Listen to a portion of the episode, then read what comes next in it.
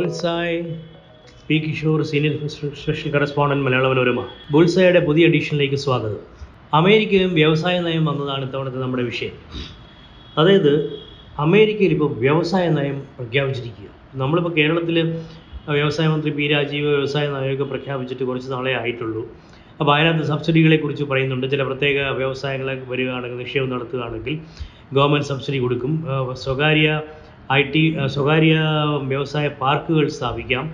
അങ്ങനെയുള്ള പാർക്ക് പാർക്കുകൾക്ക് ഒരു ഏക്കറിന് മുപ്പത് ലക്ഷം രൂപ വീതം സബ്സിഡി കൊടുക്കും. പക്ഷേ അത് പരമാവധി മൂന്ന് കോടി സബ്സിഡി മാത്രമേ കൊടുക്കൂ. ഇങ്ങനെയൊക്കെയുള്ള ഒരുപാട് കാര്യങ്ങളുള്ള വ്യവസായ നയമാണ് നമ്മൾ പുറത്തിറക്കിയിരിക്കുന്നത്.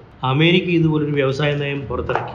ഗവൺമെന്റ് അമേരിക്കൻ ഗവൺമെന്റ് അതായത് യു എസ് ഗവൺമെന്റിന്റെ ഒരു പ്രത്യേകത അല്ലെ അമേരിക്കയുടെ പ്രത്യേകത അതൊരു ക്യാപിറ്റലിസ്റ്റ് സംവിധാനമാണ്. ഫ്രീ മാർക്കറ്റിൽ ആണ് അവർ ആണയിടുന്നത്. എല്ലാ സ്വതന്ത്ര വിപണി തീരുമാനിക്കും. എന്ത് സാധനവും ഉണ്ടാക്കണമെങ്കിലും സ്വതന്ത്ര വിപണി തീരുമാനിക്കും.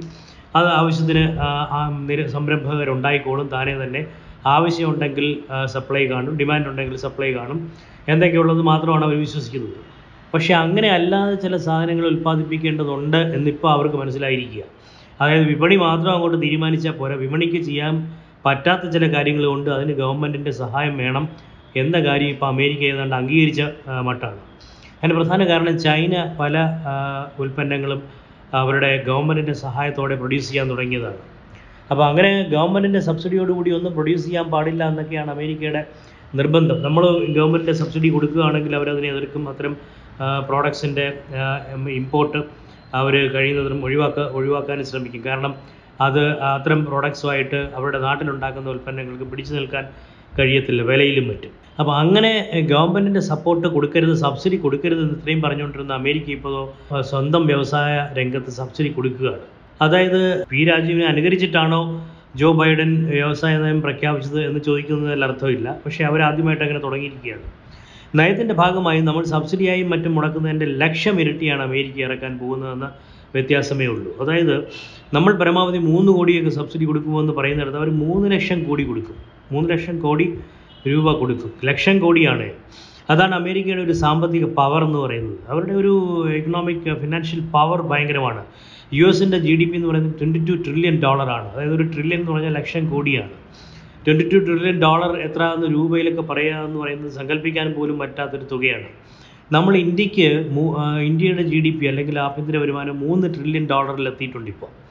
മൂന്ന് ട്രില്യൺ ഡോളർ എന്ന് മൂന്ന് ലക്ഷം കോടി ഡോളർ അപ്പോൾ തന്നെ നമ്മൾ ഭയങ്കരമായ വാചകോടിയാണ്. കണ്ടോ ഞങ്ങൾ അഞ്ച് ലോകത്ത് അഞ്ചാം സ്ഥാനത്ത് അത് ശരിയാണ്. ലോകത്ത് അഞ്ചാം സ്ഥാനമൊക്കെ ഉണ്ട്. അമേരിക്ക കഴിഞ്ഞാൽ പിന്നെ ചൈനയാണ് രണ്ടാമത്തെ ഏറ്റവും വലിയ സമ്പദ് വ്യവസ്ഥ. അത് കഴിഞ്ഞാൽ ജപ്പാനാണ്. അത് കഴിഞ്ഞാൽ ജർമ്മനിയാണ്. അത് കഴിഞ്ഞാൽ ബ്രിട്ടൻ ആയിരുന്നതാണ് നമ്മൾ ഓവർടേക്ക് ചെയ്തിട്ട് ഇപ്പോൾ അഞ്ചാം സ്ഥാനത്ത് എത്തിയിരിക്കുന്നത് അപ്പോൾ അമേരിക്ക മാത്രമല്ല ഫ്രാൻസ് ജർമ്മനി ജപ്പാൻ തുടങ്ങിയ രാജ്യങ്ങൾക്കും വ്യവസായ നയമുണ്ട് അവരും സബ്സിഡി കൊടുക്കുന്നുണ്ട്. വേണ്ടിടത്ത് സർക്കാർ കാശിറക്കി കളിക്കും. അതായത് ഉദാഹരണത്തിന് ലോകത്തിനാകെ വേണ്ട സെമി കണ്ടക്ടർ ചിപ്പുകൾ ഉണ്ടാക്കുന്ന തായ്വാനിലും കൊറിയയിലും ഒക്കെയാണ്. ഇതിന്റെയൊക്കെ ഡിസൈൻ അമേരിക്കയിലും നിർമ്മാണം അങ്ങ് ഭൂമിയുടെ അങ്ങേയറ്റത്തും എന്നുള്ള പരിപാടി പറ്റത്തില്ലെന്നാണ് ഇപ്പോൾ ജോ ബൈഡൻ പറയുന്നത്. ചിപ്പ് നിർമ്മാണത്തിന് അമേരിക്ക നൽകുന്ന നിക്ഷേപ സഹായം എത്ര? കേട്ടാൽ നമ്മൾ ബോധം കെട്ട് വീഴുന്നതാണ്. അമ്പത്തിരണ്ട് ബില്യൺ ഡോളർ അതാ അല്ലെങ്കിൽ ആയിരത്തി അയ്യായിരത്തി ഇരുന്നൂറ് കോടി ഡോളറാണ് കൊടുക്കുന്നത്. അതായത് നാല് ദശാംശം ഒന്ന് ആറ് ലക്ഷം കോടി രൂപയാണ്. നാല് ലക്ഷം കോടി രൂപയിലേറെ ആണ് കൊടുക്കുന്നത്. അതായത് ഇതിൽ ഫാക്ടറിക്കും യന്ത്രങ്ങൾക്കുമുള്ള സബ്സിഡി മാത്രം three point two lakh crore. അതായത് ഒഹായോയിൽ സെമി കണ്ടക്ടർ പ്ലാന്റ് സ്ഥാപിക്കുന്ന ഇൻഡലാണ് ഇതിന്റെ പ്രധാന ഗുണഭോക്താവ്. ഇൻഡൽ കമ്പനി ഒഹായോ സ്റ്റേറ്റിലെ ഒരു സെമി കണ്ടക്ടർ ചിപ്പിന്റെ മാനുഫാക്ചറിങ് പ്ലാന്റ് സ്ഥാപിക്കുകയാണ്. അവർക്കായിരിക്കും ഈ കിട്ടി ഈ സബ്സിഡിയുടെ സിംഹഭാഗം കിട്ടുന്നത്.